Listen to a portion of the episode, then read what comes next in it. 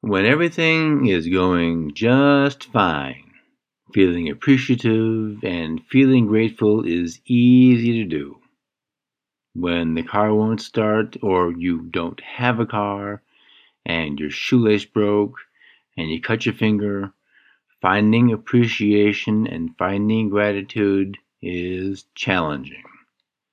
My guest today wrote a book about appreciation. We discuss what it means to be appreciative and to show gratitude and why that matters. The Culinary Libertarian Podcast, episode 183. Welcome to the Culinary Libertarian Podcast, where the philosophy is free, but the food is on you.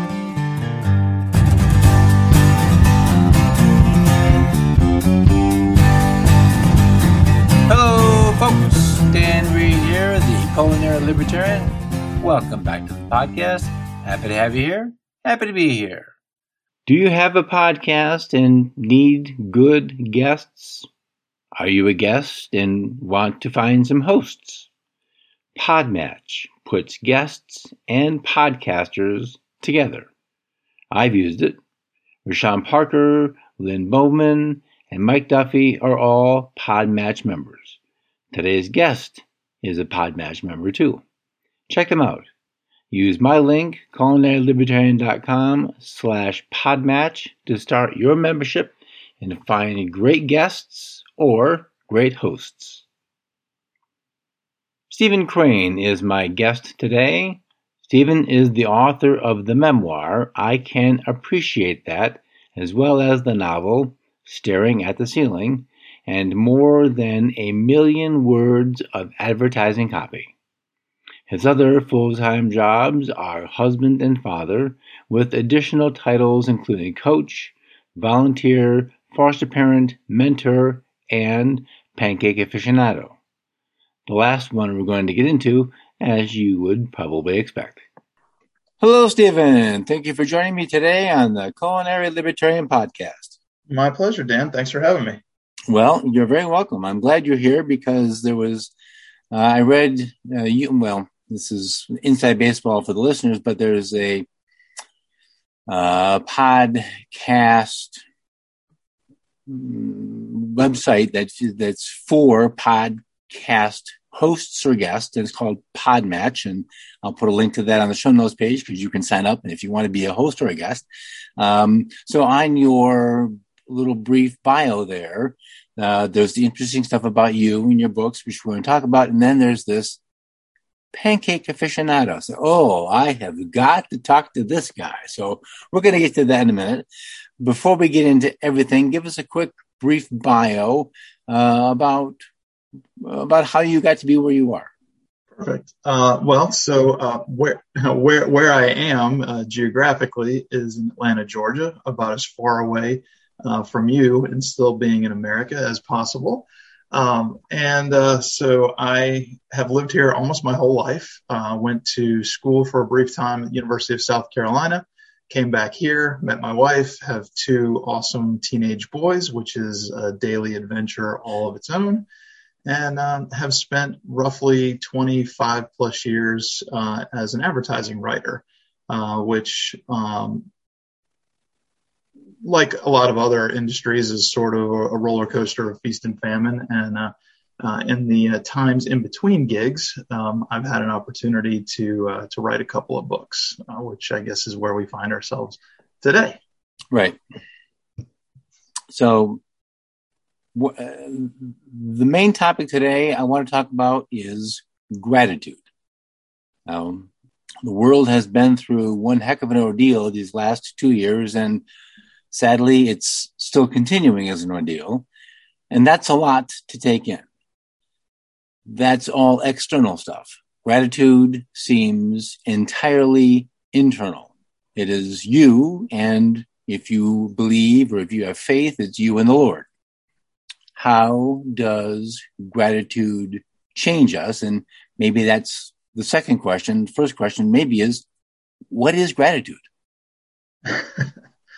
Uh, well, so gratitude is, is sort of inexorably linked to appreciation. You know, I think it is, it is our ability to uh, to be able to understand what has happened to us and to appreciate it, which, uh, as I mentioned, I'm a writer, and so I tend to be a um, a word person. I, I, revolve around words, and uh, I, as I started the process of writing what will become my second book, uh, which is sort of a, a meditation on gratitude and appreciation, where I started was with the dictionary.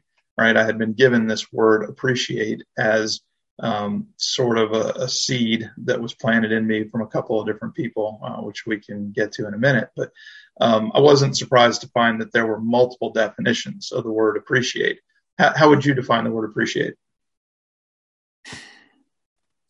I, I think the sort of the first thing that comes to mind is to be thankful for well either either the thing or or the situation that I that I find myself in, the thing that I have, with the place that I am. Perfect. Which that is so that thankfulness, that gratitude is one of those four primary definitions, right? So, but what I discovered, and I sort of wasn't surprised, but it was a nice reminder when I went back and looked at the definition of appreciate. There's actually four of them, and they kind of work in this stair step kind of foundational way, right? So, on the very first level is just to appreciate something is to just be able to uh, see that it exists, right? Now, I can appreciate that there's a car outside my window, right? On the second level, uh, beyond just recognizing that something exists, is to understand that thing's worth, right? I can appreciate there's a car outside my window, and if I needed to go somewhere, that's what its job is, right? That third level is to be grateful, right? That appreciation, that gratitude oh my gosh, there's a car outside my window. And if I really had to go to work or if there was an emergency or something happened, if I need to be in a different place, oh my God, I'm so grateful that I, I appreciate that that car is there. The fourth level is actually um, sort of the, the monetary sort of real estate definition that people sometimes get to is increasing something's value, right? Uh, your portfolio hopefully appreciates over time, although not in this necessary uh, world that we're living in. Um, but so that monetary thing where things raise in value. And so if that car is sitting outside and uh, if my neighbor needs something or if I can go do something to help somebody with that car, then I am appreciating its value even further, right? I'm, I'm taking something and I am making more out of it than it would be before I got to it, which that applies to things, money, people, relationships, situations, everything, right? So all of that sort of becomes the framework for I can appreciate that. I looking at situations that you would originally look at and go, oh man, that kind of sucks. I, I, I don't appreciate that. That that's that's where I came to this project from. Uh, actually, with the help of one of my teenage sons, um, who pointed out to me that uh, not not incorrectly that I am a terrible cynic and that I happen to be a fairly pessimistic. Uh, and uh, so he he called me out on that and asked me why I was always so negative. And uh, I didn't really have an answer for him. Uh, but over the course of what turned out to be all of 2020, um, I got to investigate that and look for the answer to that question and, and found it in a series of essays that I wrote about challenging events in my life that originally I looked at and went, Oh my God, that that's awful. That's terrible. Why did that happen to me? That sucked. I don't appreciate that. When you go back and you look at that stuff, you realize almost without without fail, there are these amazing blessings hiding in there that when you see it and you get it and you, see, you recognize the full value of something and you're able to pay it forward, that it's kind of life changing. I'm going to ask you a kind of in the weeds question about the philosophy of a cynic. Yeah. And that is, now I, I think I'm coming from, I'm, I'm forming this question from the probably well underinformed idea of a cynic is just always negative. Everything's terrible. Everything sucks. Nothing's good. Can and and this is, this isn't really to derail the show, but I'm I'm genuinely interested. Can you can one be a cynic and have an appreciation for things? Uh, yes, uh, and I think I'm living proof of that. Um, so I uh, I am horribly cynic. I do tend to be the half the glass half empty kind of guy. You know, if you give me a situation, um, my first default, um, I, I, think it's probably the way I would answer that is probably there's a default response and then there's what you're capable of beyond that, right? So even though I spent like a year essentially what I call marinating my brain in the spirit of gratitude, um, which has made a difference, a, a, significant difference in my life and my outlook. Um, I still tend to be default cynical. When something happens, I'm like, oh, of course that's what's going to happen. You know, of course, you know, what was anything else going to happen? That's, that's how things work.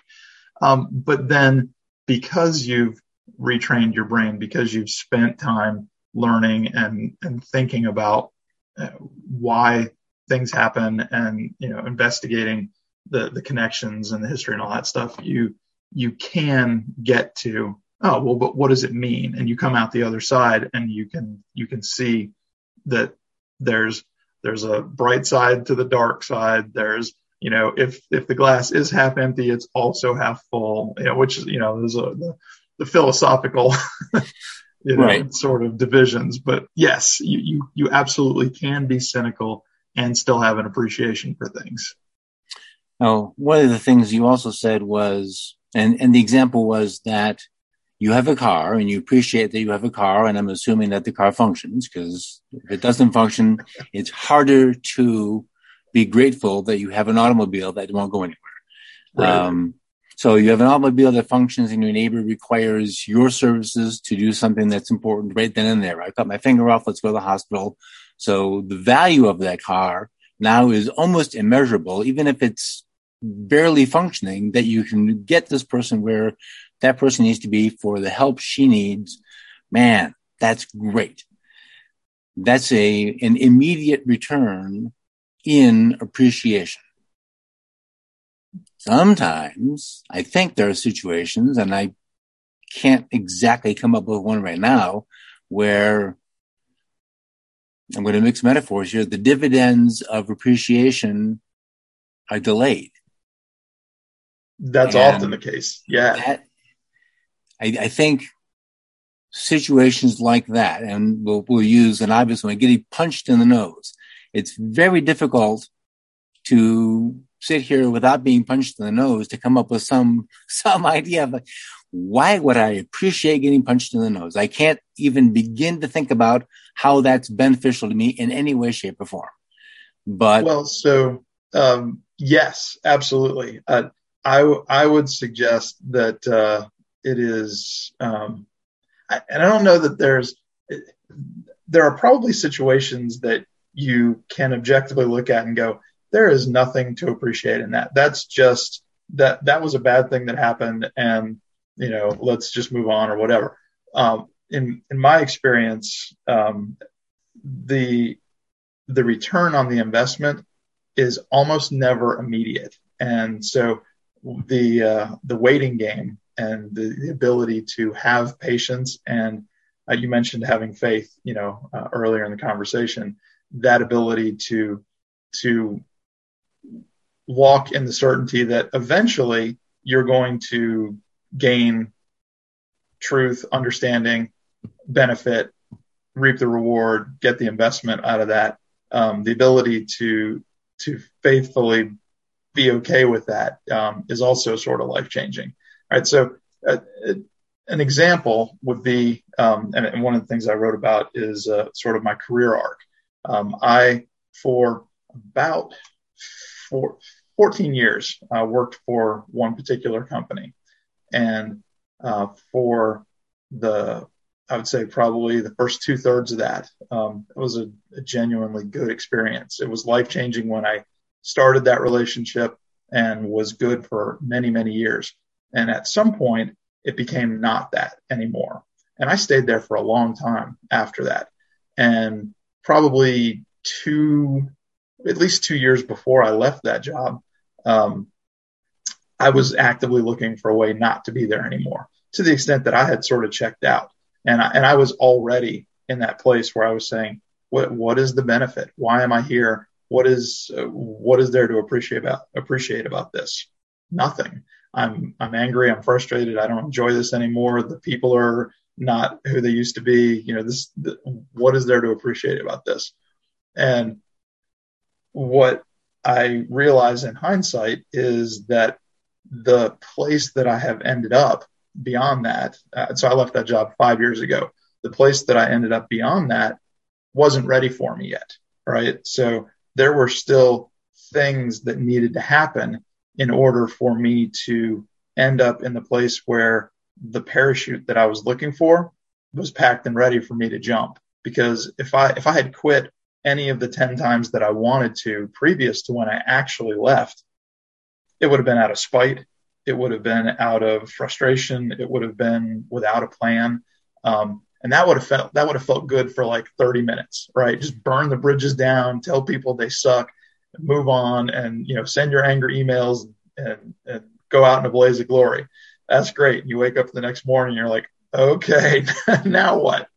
You know, by being patient and, and waiting to see um, what might lie ahead, I have ended up in another life changing situation that has has been beautiful um, in multiple ways for the last five years.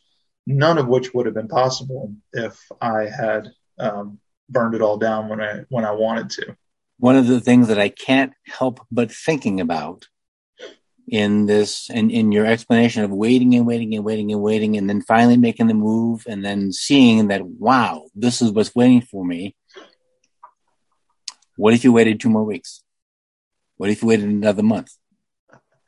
Now um, there's no way to know what the outcome is going to be but it's it's and it's it might not actually even be a fruitful exercise to to engage in that kind of thinking. I, I think a lot of I think the possibility to have negative reflection, this is probably not the right words, but have negative self reflection on, well, yeah, I'm really happy with where I am now. The last five years have been great, but what if it could have been better? And the what if is a terrible, horrible, awful phrase. Uh, if yep. you let yourself go down those rabbit holes too far without now this be this is this is a whole other ball of wax. Boy, we're just doing just burning through the metaphors today. But I, I, I maybe the value in that kind of thinking is to ah, this is interesting. Maybe the value in that thinking is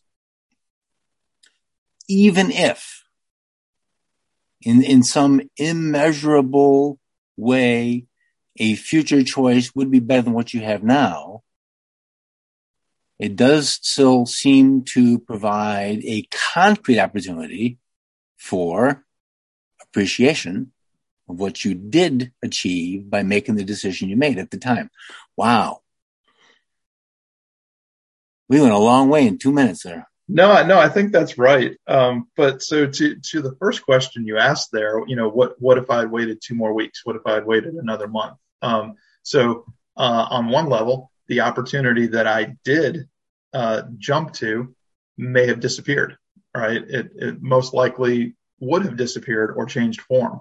Um, and the, so the, the real answer to that question is you'll never know and neither will anybody else, right? Because it, we are sort of a product of the, the choices that we make and the things that happen to us.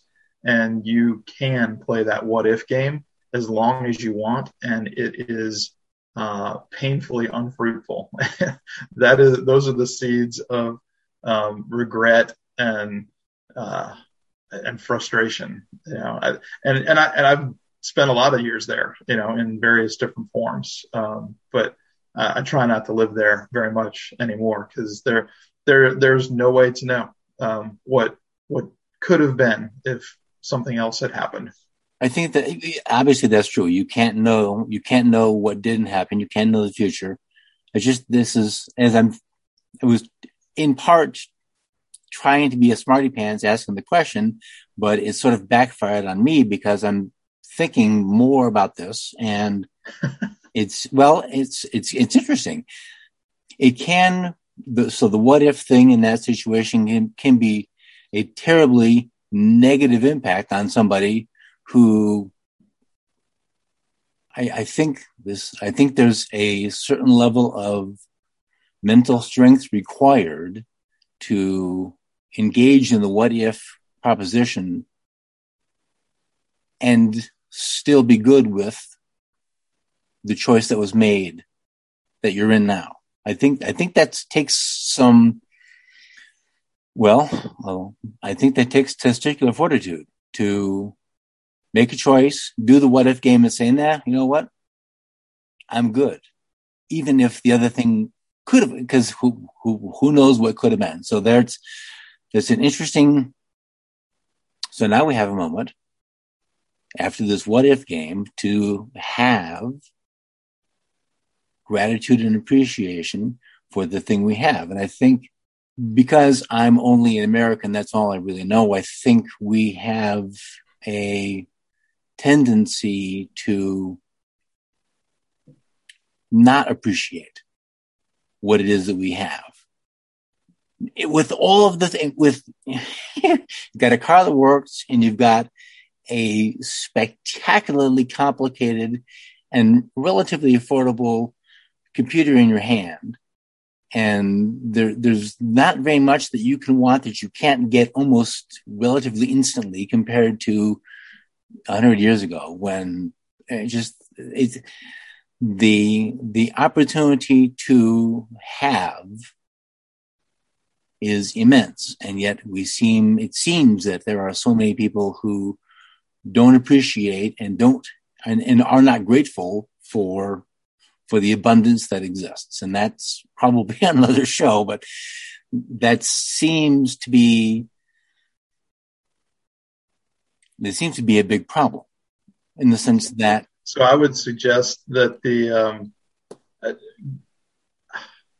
the value. So we're talking about raising the value of things, right?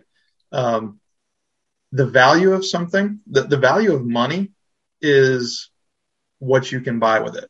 The value of money is what you can do with it. The value of money is what impact you can make with it. That that's all that it is. And that's the value of anything. That's the value of a relationship. That's the value of a job. That's the value of uh, anything or uh, any situation. Um, so what you do with what you have, which is that last level of appreciation, that paying it forward, that, you know, growing what you've been given is in terms of appreciation that is the real value of all the situations. And uh, like we were talking you know when when the bad things happen and you're trying to figure out what it is or you're playing the what if game th- there's value in that. And you're right it does it does take i think you said testicular fortitude which is a great phrase. It also takes emotional maturity right? It, it, to be okay if, if you start that process from the place of, of being okay with the choice that you made or where you've landed, for better or worse, you, you can absolutely get there. But the difference that it makes is in taking those experiences and paying them forward, either for yourself or even better for other people. When you can look at the things that, that have happened to you or the things that you have, um, particularly if you haven't had them before, it's, it's hard to appreciate things that you have if you've always had them. If you've never not had them, appreciation comes more difficultly. If you come from a place of not having things or stability or purpose or whatever, and you gain those things, appreciation is almost a natural byproduct of having not had them and then having gained them, right? Then you're able to share those things with other people and when they're in a place of not having it and, and not having received it yet, they can look at that and go, Oh, okay. I get it. Uh, here's, here's what happened to you. And here's the end result of that. It, it's not the same as what has happened to me, but it's similar. And, and I can take knowledge from that. I can take a lesson from it and, and feel confident that you know potentially similar outcome is, in my future as well. One of the one of the kinds of ways I think the dictionary may have missed in describing appreciation is when somebody so when when something really so your friend wins the lottery woo being able to tell the friend, man, that is great. How fantastic for you and genuinely mean it and not be envious and not say, well, give me some money. You owe me for the, you know, fork from 15 years ago to appreciate the good things that happen to other people is, well, I think it's a learned skill and it's, it's, it's it's tough for all of us. And I have my moments of, boy, man, look, look how easy that thing was for that person. With, I have no idea. I mean, just I'm looking and say, well, it looks easy. I mean, you know, Jordan made basketball look easy. Magic Johnson made basketball look easy and fun. Now, it might be fun, but I, I, I know that playing at Jordan's level, it ain't easy. It is, you know, pick, I'm going to date myself, pick Arthur Ashe, Billie Jean King, Jimmy Connor, John McEnroe. They, um, Johnny was fun. He made it look kind of easy, but what you don't know is how many thousands of hours did he practice? Um, I saw a, uh, and, and this isn't because I can't run, I can't run. Uh, I saw Usain Bolt ad where he said, and it was so short, I, I practiced for four years to run for nine seconds. I'm like, wow. Yep. And, and no one sees that. And so now the lottery is probably bad because there isn't skill involved. There isn't effort. There is, so somebody, somebody writes a good book. Somebody carves a piece of wood and it's just gorgeous. Somebody paints a great painting. Somebody cooks a good meal, something that required skill and effort and talent and time and then someone says, well, pff, man, it was easy for you. Okay. It's, it's okay. You know, thank you for your time. Thanks for coming by. It's the person who can't appreciate. So here we are. Appreciation, looking at a thing of beauty and saying, wow, that's a thing of beauty. Going mm-hmm. into any major metropolitan museum and looking at the art. Now, you don't have to like it all. Some of it I, I think the giant room with the big pile of trash and modern art isn't pretty. I have no appreciation for a big pile of diapers and calling this modern art. I don't get it. I, am sorry. You're wrong. That's not art. That's not pretty. I, I no, but uh, the, Degas, Monet, Van Gogh, something like that, that I can appreciate. So I, I think uh, going all the way back to the, the beginning of your train of thought there in terms of being able to appreciate um, what the good things that happen to other people, right? Um, that that is a learned skill, and I think that um, I think the way that I would put that is that I think that greed and gratitude are probably mutually exclusive, right? If you are in a place where um, you are unsatisfied with your lot in life, right? You you don't particularly love yourself.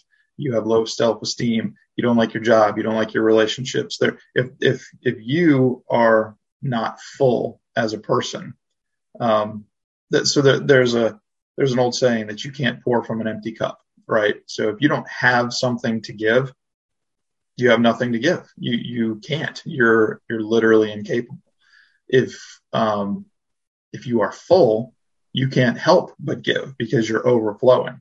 All right. Gratitude works very much the same way. Gratitude is this thing that wells up within you that is, um, it, it, I don't, I don't know what I would, whether I would call it cyclical, but it's sort of, um, persistent, right? It, it, it grows and it grows and it grows. The more that you practice it, the more of it you have. And you can't help but be grateful or wanting to share the things that you have. Uh, it becomes a mindset and it becomes a lifestyle.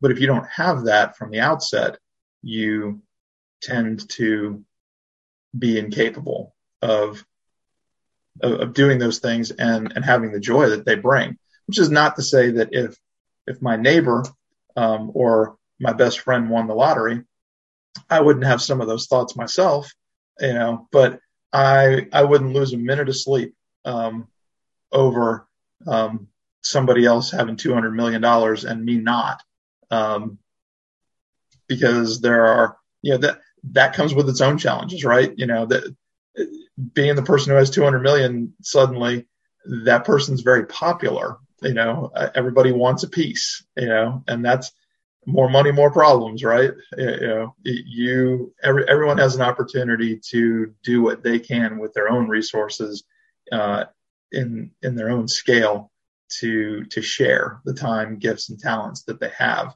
And uh, winning the lottery would would probably be it might be a it might be a wash in terms of um, good versus bad, and it might actually be a net negative depending on you know who came for right. you. You know, I think you're right that the person will keep the cup metaphor. The person who has an empty cup, empty of self-esteem, empty of gratitude, empty of joy and appreciation, can't give any of those things. But here's what I think is an amazing thing about about the human. That individual can refill that cup. I can't fill yours and I can't fill anybody else's, but I can, I can make mine to overflowing. Now, going from it being empty to learning how to fill it and then give away its contents, you know, that's that's not a short step. That's not a short journey. That takes, well, and people have devoted lives and careers to writing books about how that happens. And there's no, I mean, there, there's as many ways to do it as there are people on the planet to do it. So there isn't any one, there isn't any exactly one right way, but there are tips, tricks, and techniques that you can use, and that makes it sound like it's easy, but it's not. But that's not this show. But it's it's an interesting thing for me to observe that because I think we probably all, and it might even be from hour to hour, depending on what's going on in the day and in our world. We may we may like, you know, the, so the car we appreciate won't start. The neighbor who needs us can't get the help she needs, and just this confluence of things go wrong. And it's easy to have this cup go from overflowing to completely drained in the course of an hour. And the next hour, something amazing happens that you may or may not have had any direct control over, but your cup's got something in it again. And it's, it's, it's it's impressive and maddening kind of at the same time when this feels so sometimes so much out of our control. Uh, you, so spoiler yes. alert, um, you don't have any control over it and, and you probably never will. Uh, and neither do I, and neither does anybody else. Right. So that, that, that's, that's a lesson that, uh, when, um, when you gain comfort with that idea, um, it helps as well.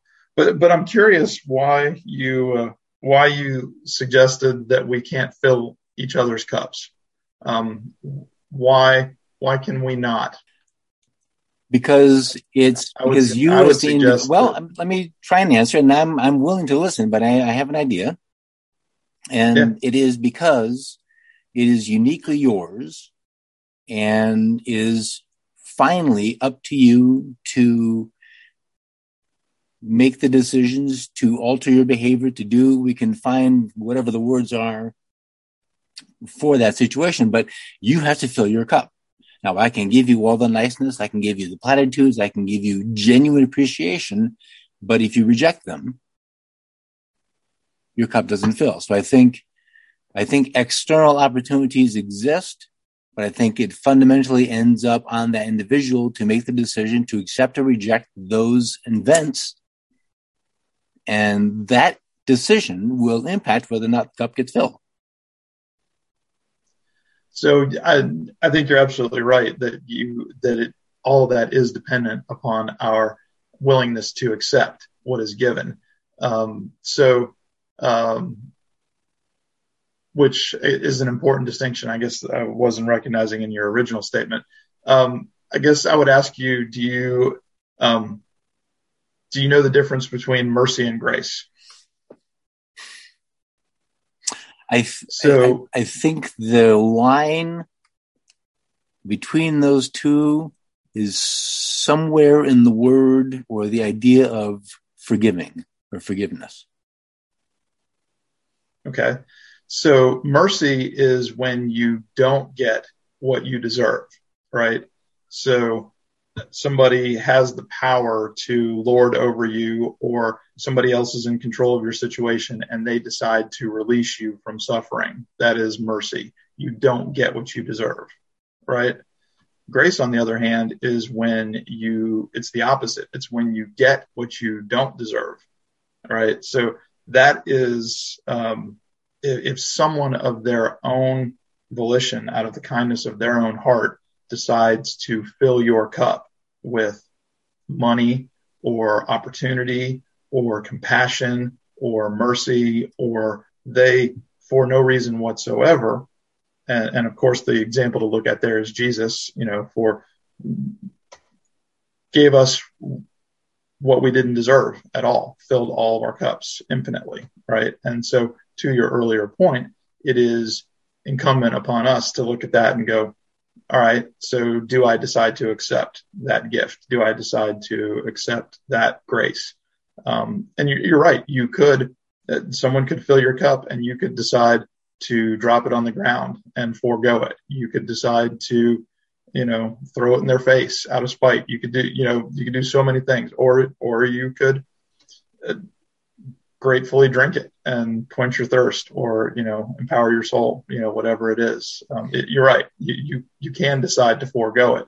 Um, and that's all of our choices constantly. Um, but I, I think uh, it's absolutely possible and probably critical that we um, fill each other's cups as much as possible. Yeah i think there's something to that. I think i think there's a lot to that. Um know, we, we've talked a little bit about the bad things that happen. And I suppose there's this rabbit hole possible that trying in every single bad thing that happens, trying to find the lesson. What's the thing to be grateful for here? But is it ever the case that sometimes just bad things happen for no other reason than you ran, somebody left nails in the street, you ran over them and you popped your tire. It's like, oh my gosh, there's nothing. how do you find gratefulness? Is it even worth the time to look for gratefulness and appreciation when your tire is flat in the middle of the road? I mean, sometimes just don't just bad things happen. Uh, yes, I, I think they do. I, I, absolutely think they do. Um, it depends on, I think, how long of an arc you want to look at, right? So, um, it, if you run over a nail on the street and you end up on the side of the road, then yeah, you probably didn't get to where you were going to, and your your timeline probably changes. It could be that um, you didn't get hit by the train that was coming down the tracks, you know, two miles down the road because you pulled over. You know, there are people who um, there are amazing stories of people who were supposed to be in the World Trade Center on 9/11 who weren't there because their car broke down or because they missed a flight or because you know whatever. You know, that goes both ways. You know, again, it's it's not ours to know. Um, there, there's there's sort of two ways you can look at the big picture, right? Either everything happens for no reason whatsoever, and we're not in control of any of it, and nothing that we do matters because nothing means anything, or there's this master plan, right? That we also don't get to control that is somehow uh, weaving through everybody's lives and is um, yeah, what you do impacts yourself and other people, and what other people do impacts themselves and you in ways that you're probably never going to know. Um, but something is in control of that. and you you can adopt either one of those um, philosophies, um, but it's a lot less frustrating um, to go with the latter yeah. than the former. you know, just just assuming that there's nothing out there and it makes no difference what we do. That's like uh, that's the maximum of cynicism, um, which um, I, I, have lived there um, during my darkest times uh, where it just doesn't matter. And, you know, fine, if that's going to happen to me, then it doesn't matter what I do because nothing matters. Um, that's a terrible place to be. I, I, I lived there for uh, uh, too long. Um, and and I, I, would hope never to live there again. Uh, but I have been there. Uh, the the other side of that coin is a much um, happier place to be. Uh, you mentioned earlier, and we talked a little bit about waiting on waiting to make the decision to make the move. And um, Joseph Campbell, who had many skills, one of them was included in being a magnificent quote machine, had this nugget quote: "We must let go of the life we have planned, so as to accept the one waiting for us." End quote. Now, that's probably a whole show all by itself because how do you know when to act? What if you wait too long? What if you don't wait long enough? And it's just, it's, it's a great quote. Like, yeah, it's empowering. I can sort of do that. But if you, if you pursue the rabbit hole, it's like, oh, brother, man, there's a lot of meat on these bones. And it's, it's mostly offered as an interesting observation that making the choice to change at the time you make the choice to change is probably the right thing to do at the moment. And so we're back to the what if game and second guessing. And I think everybody listening has done the second guessing and the triple guessing and the quadruple guessing and, and you can, you can guess yourself to inaction. You can, you can just freeze on the spot. You can never leave your chair because what if I get up and trip on my shoelace? What if I get up and trip on the cat? What if I get out the door and get hit by the, and you just stop with what is. So. Absolutely. I think a lot of people live in uh, paralysis uh, of exactly that order. Um, but it, the quote you shared is perfect. You know, I think Campbell uh, spent two sentences, um, basically suggesting what I was suggesting that there's two possibilities, right? You, know, you stop living the life that you want to live, and, uh, or and start living the life you were meant to live. He did in right? three words: it's, follow your right. bliss. Yeah, there you go. And it's it's like oh, but you know, it took what 40, 40 years of reading everything ever written just to get to that point. one just this is this is impossible for one person to answer for anybody else but because you're here i'm going to ask it anyway suppose no let me rephrase that i suppose the question is how does anyone know when when you've let go enough or when it's time to let go so can you offer maybe your own personal experience. How did you know at that particular moment what what was your emotional state at the time to say this now is the time?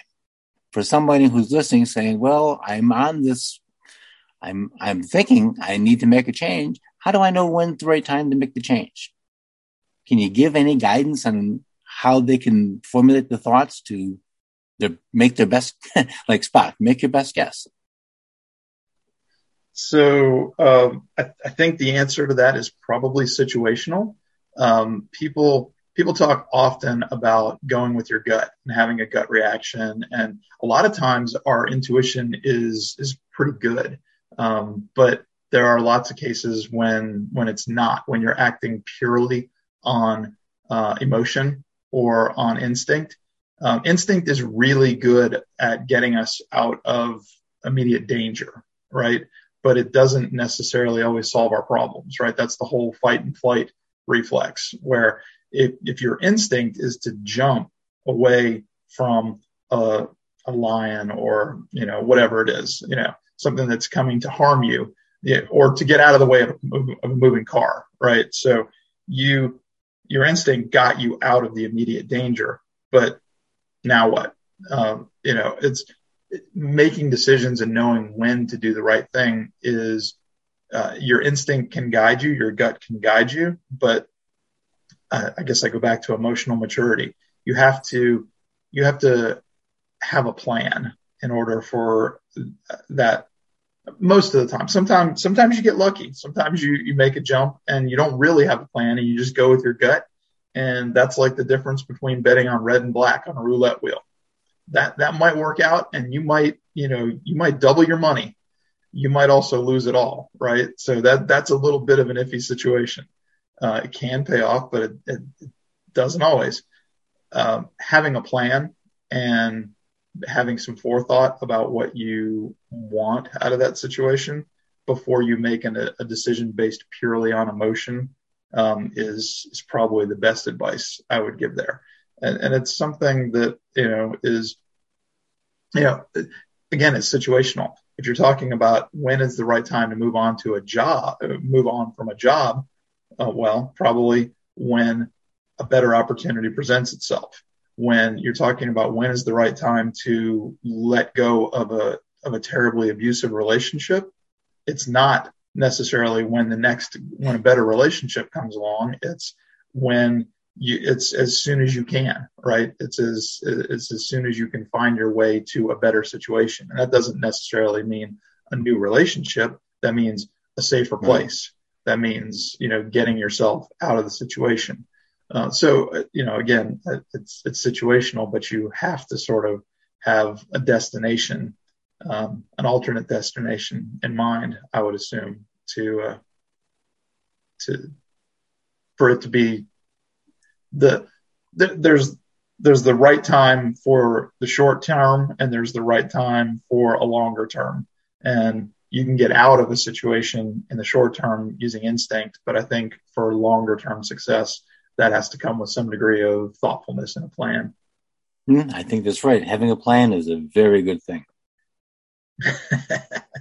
And, and, relationships can be tricky in that regard too. I mean one, one of the things that i write about at length um, and I can appreciate that, is um, my unfortunate experiences um, with people I care about uh, having cancer. And so, um, in too many of those instances, unfortunately, the people who um, who I cared about um, did not survive. And so, you, one of those people being my own sister. Uh, so you you can hold on to those things uh, let me tell you, for a really, really, really long time. And, and the question there becomes, what is it that you're actually holding on to?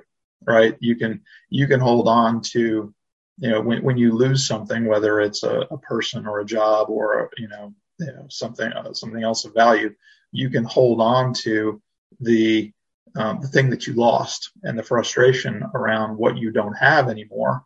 Um, or at a certain point you make a pivot and you begin to appreciate what it was that you had in the first place and you begin to live in appreciation of, of the thing that you had um, you begin to um, honor its legacy and its value and find ways to to pay it forward so it's it's really becomes a product of what it is that you're holding on to and and that is that's a very long process in some instances. Yeah, I'm sorry to say I have more than a passing familiarity with the cancer and family thing. Brother, mother, father, grandfather, and that's just the first quick list, and then there's more after that. It, it's awful. It is awful, and it's you know, one of the things that uh, one of the greatest gifts that uh, that the experience of, of writing this book uh, has given me is um, is a sense of community, uh, a sense of empathy uh, and sympathy, uh, where uh, there's there's this therapeutic thing that happens in general when you share, when you are able to take those things uh, from within yourself and put them outside of yourself, whether that's speaking them or writing them down or sharing them, you know, through some other endeavor. Getting them outside of yourself is is physically, mentally, and spiritually therapeutic. Um, but the thing that happens from an appreciation standpoint is when other people read in this in this instance read those experiences that I've had, uh, almost without exception, uh, people's response to that is, "Oh my God, me too." Uh, the exact thing that happened to you probably didn't happen to me, but let me tell you what happened to me. And then you end up having a dialogue, you having conversations like you and I are having right now. You and I have never met before. And, and we're having, you know, what, what I hope is a helpful conversation for, for me, for you, and for anybody else who's listening to this, you know, and, and that's, that, that's this amazing gift of sharing your own experiences and hopefully appreciating them uh, for somebody else's benefit. Yeah, I think there's a lot to that. And sharing experiences of passing of loved ones is probably certain. I'm putting values on it. I think that might, I don't know if that's wrong or if that's right, but I think there's a higher humanitarian value for the rest of the readers who are both I think I think there's a catharsis there on some level, but there's also a a, a bonding, which you mem- mentioned, a, a, forming of a community of shared experiences. Um, now, my experience base is predominantly in food, and what I've discovered over the years of working in the kitchen is even with recipe shorthand from cook to cook, and, and trust me, there is a shorthand. Um, most if I if I gave a recipe procedure to somebody who doesn't know the shorthand we've developed, they look at us and say, "What is this? This is insane. This is this is this is illogical. This it's, not, it's a list of ingredients." And you say, "Mix this in the muffin method." What does that mean? I don't know what you're talking about. Or make make this sauce like a gastrique, huh? English, please. So there's every everyone's knowledge base serves toward a specific community of people who they can help, and and I think maybe some people's is better than others, or now better is very very subjective. Um, different than others. Different, sure. and, and on some level, I think there's there's a higher purpose, higher order. But now I'm getting weird. All right, let's move on for a minute and let's talk about something very very important. Let's talk about pancakes. What? I was hoping you were going to go there from your culinary. Uh, what makes a perfect pancake? Uh, so hopefully as as a culinary person you'll appreciate this but my my sense is that pancake batter is the perfect blank canvas and that what makes the perfect pancake is what the chef brings to it right you can have savory pancakes with bacon and pineapple, or you can have you can put um, cocoa krispies in pancakes. You can put chocolate, fruit, or you know it, it doesn't matter. You know you it, what makes the perfect pancake is creativity and um, a vision for what you want it to be. So, as a self-proclaimed pancake aficionado, did I get that right? You did do you have a preferred? I'm, I'm, assuming you make your mix at home from just a bag, a bunch of ingredients. You don't open a box of Bisquick. Is there you do have you played with flour ratios, all-purpose cake, pastry, bread? Is there some, or is is though is the difference so indistinguishable that you just go with one particular kind of flour? Um, so it's not indistinguishable and it is, it is amazing the different consistencies that you can get depending on what you use. Um, and so I, I, it may surprise you and it may, um, it may offend you as, as a food person. Um, but some of the better outcomes you can get are with uh, pre-made mixes, um, and I'll leave brands out of it entirely. But um, you know, there's there's actually um, a gluten-free batter that uh, I never realized was even in existence until um, friends of ours whose daughter is um, uh, on a gluten-free diet uh, suggested it to me. And those are some of my favorites at this point. You know, we, we eat gluten all the time. It's not something we care about, but I'm like, oh my God, those were delicious. You know, rice flour is, is interesting. Um, there's, there's all kinds of you know, whole wheat versus, you know, white enriched flour. It, um, they're all just different experiences. Um, some, sometimes you try something and you go, that was disgusting. I won't be doing that again. Nope. Um, and that's just, that's so just how we learn. What makes a disgusting right? pancake? um, so the batter being too thick and a griddle being too hot. Uh, you have to have patience because if you try and cook them too quickly, you're going to burn them and they're going to be disgusting we have got, now, in addition to being a chef, I'm also a baker, which is a fairly rare combination. Not just baker, but pastry chef too. And no pun Literally. intended. Yes, pun intended. Um, so I'm, I like gluten. Gluten does a lot of really fun things for the baker and then for the customer but we've had to make a change here because one of my family members now needs to go gluten free. It's not celiac, but it's another thing, but that's another story.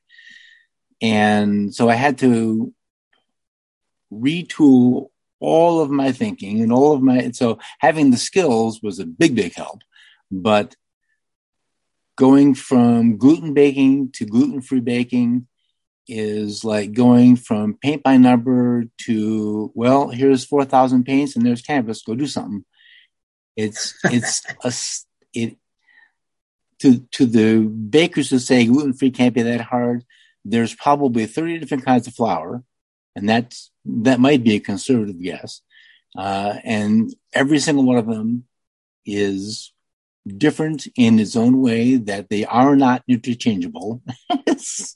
and then there's dozens of mixes of flours, which all say one to one, and I challenge every one of them to prove it to me because I haven't found it yet. So we, I have developed a very nice gluten-free pancake here, which we actually like quite well. Have you had a keto pancake? No, tell me more. So instead of using any grains, it is almond based, almond flour, almond meal. Uh, a little heavy on the eggs, still gets a leavener, um, but it gets two two leaveners. One, it gets the chemical leavener, um, probably powder. Although if you're because there's no really acid, you could add tartaric acid to it and then use baking soda.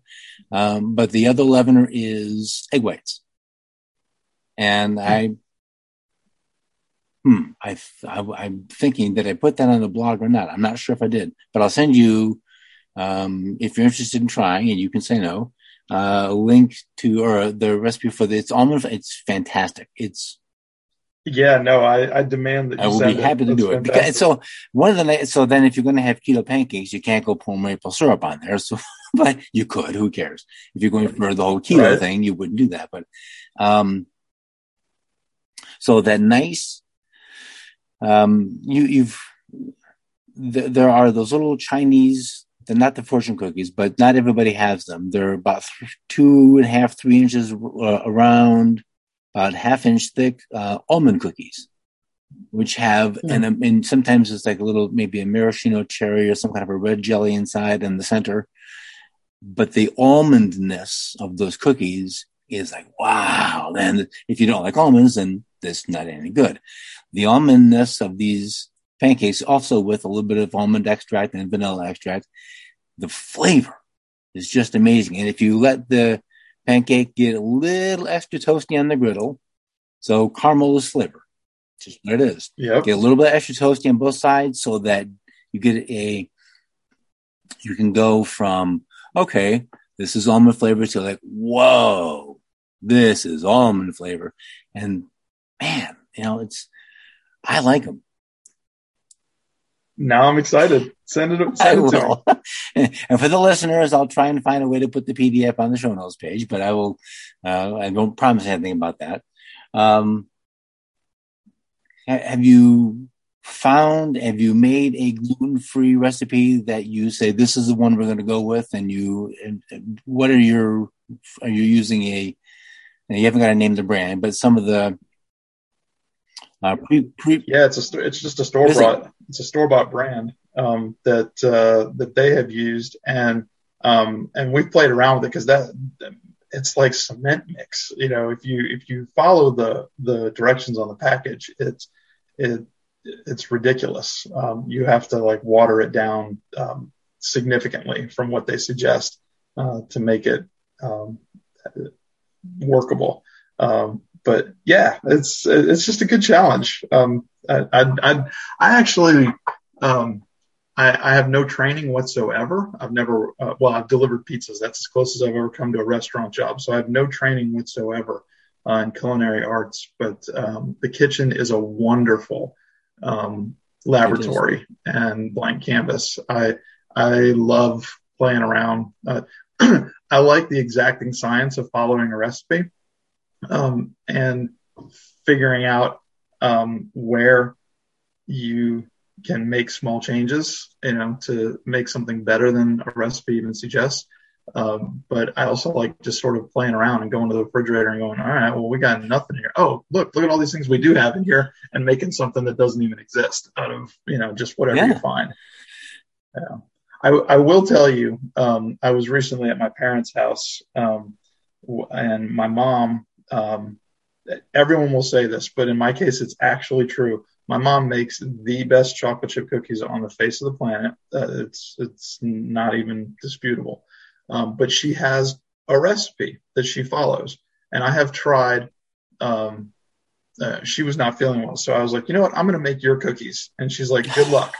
And so she's got this recipe, and I have tried now three different times with three different assistant chefs, and I can't get anywhere close. Every time I make them, they taste a little different, and I'm 0 for 3 on getting anywhere near uh, what hers are like. And she just, you know, she well, she swears, nope, it's all I do is follow that recipe. And there's there's magic in the artist that somehow comes out that uh, and that, that's like all kinds of things in life. You know, you you can be given a template or a recipe, and um, you, know, you were talking about Michael Jordan, you know, or whomever. You know, there's there's magic in the artist that no matter how closely you try and follow what somebody does, that's that's just their talent. That's just and and you have to appreciate that too. Does she have does does her recipe include a procedure? It does. It's it's fairly painstaking. Um, it is uh, from uh, how long you let butter sit out to soften, to how long you freeze the batter before you put it in, to um, the changing the uh, the racks on which the position of the rack on which you bake it for a certain period of time. It is it's ridiculous, and she could probably just do it, you know, from uh, surely she could do it without referencing any of that. It's just instinct to her. Um, but it's uh, it's maddening to try and do it if you're unfamiliar. She's a genius. well, that's I can I this is you'll like that. I can appreciate both the artistry and the frustration in trying to do that, and both both being the one that uh, in the kitchen seemed to do the thing effortlessly. And my my my trainee, whatever the apprentice, just all thumbs. I can't, I can't, I can't. And that's a whole other show too. I have a I have a 15 year old daughter who's full of I can't. You know. And look what you, and look, so you're right, you didn't. so not that. but I've also been sort of the apprentice watching the exceptionally skilled croissant makers like, well, no, come on, just this and this and this and this and there's done. It's like, oh my God, shut up. so, and, and I know that at some point he was all thumbs back in France and he was, it wasn't coming together. I know that that takes time. And so, yes, there's, there are levels of all those things. And the thing that you may enjoy and uh, playing with is Once you, now you've got pancake mixed down, pancake is just a muffin. That's all it is. Because there's a muffin procedure, and that's what pancake muffin, that's what pancake batter is. It just has different ratios of dry to wet than a muffin. One of your observations about gluten free, and for anybody who's listening who's thinking they want to try this because they have need for it, uh, it's not impossible to take a gluten recipe and convert it to gluten free. The first thing you need to know is because there's, there's no protein in the flours that you're using for gluten free and rice. I mean, mung, I can't even think of them all. Rice, tapioca, uh, cassava, potato, uh, brown uh, rice, brown rice, white rice, uh, mung bean. It just goes on and on and on. The absorption. So flour, you make a thing of flour, you put water into it, you put your milk into it. You wait a minute, and you scoop your pancakes on the grill. You're good to go. Can't do that with gluten free. Minimum of 10 minute wait for the hydration and whatever the things now most recipes call for cups. How do you do an eighth you 80% of a cup? Oh man that's a pain in the bottom. Well it is a pain in the bottom. Use three quarters. But less gluten-free flour across the board for whatever the thing is than it calls for gluten flour because it's going to absorb more liquid. So you, if you use cup per cup you're going to get you're going to get cement. And say and then you say see told you I can't do this so gluten free takes less flour for the same amount of everything else. It's the best single one tip I can give you, but I'm gluten free is good. I'm glad you like that. I, I, will send you the almond recipe and, um, if you can, if you can read my chicken scratch, I'll send you a, a photo. I don't actually, I'll, I'll, send a picture of the, um, gluten free recipe and it's got the transitions, um, for, for the gluten free version. Do it. That would All be right. great. Let's take a moment out for a word from Jake about his Tasting Anarchy podcast.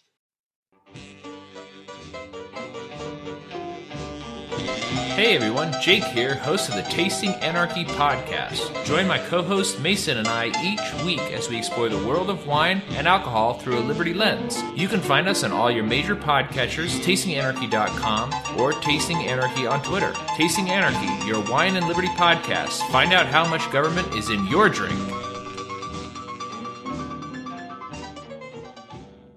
Little short answer questions, very easy. Of the five flavors, bitter, salty, sour, sweet, or umami? Which one is your favorite? Sweet. What's your favorite food? I'll answer it this way. If I, it, it, I've said my desert island meal. If I only could eat one meal for the rest of my life, it would be um, a, a breakfast taco with a fried egg, bacon, cheese, and avocado. What's your least favorite food? Um, liver. Actually, thought you were going to say that.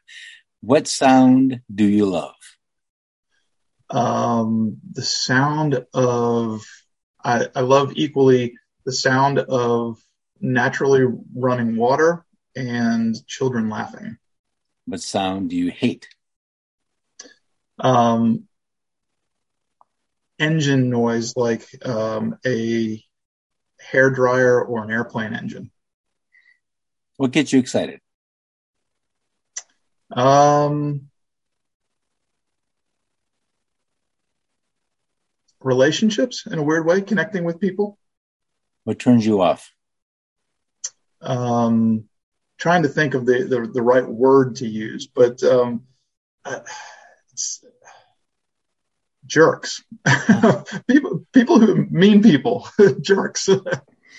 What's your favorite food indulgence?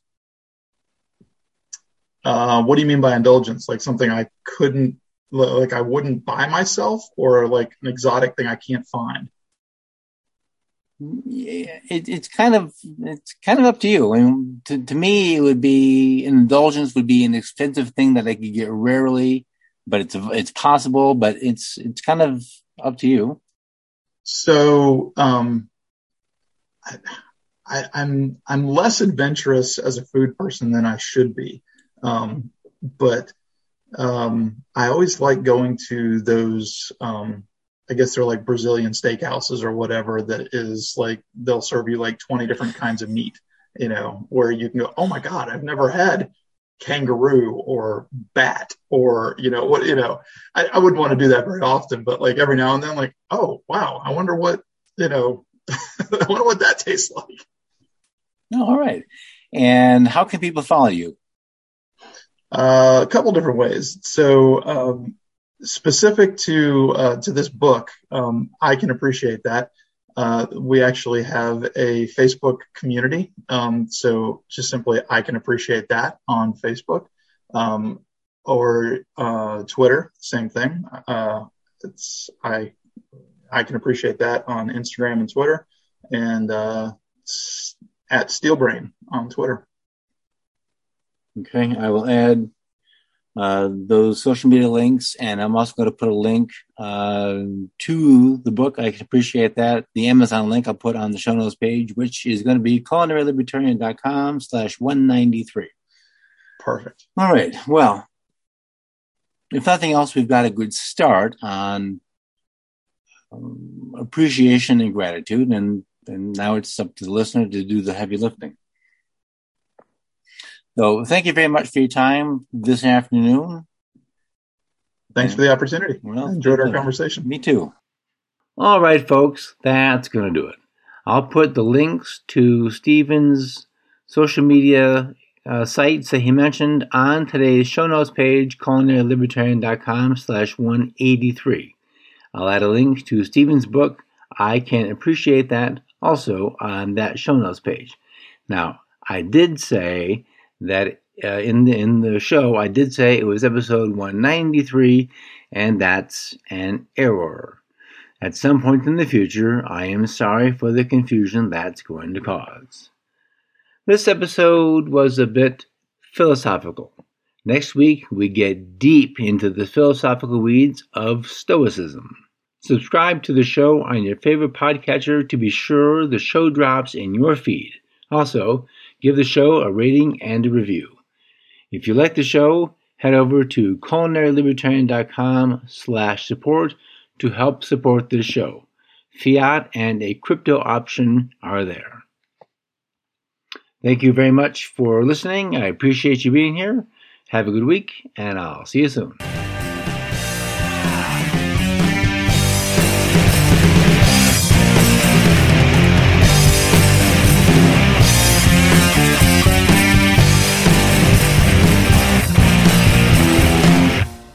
Music for the Culinary Libertarian podcast is provided by Matthew Bankert at mattbankert.com.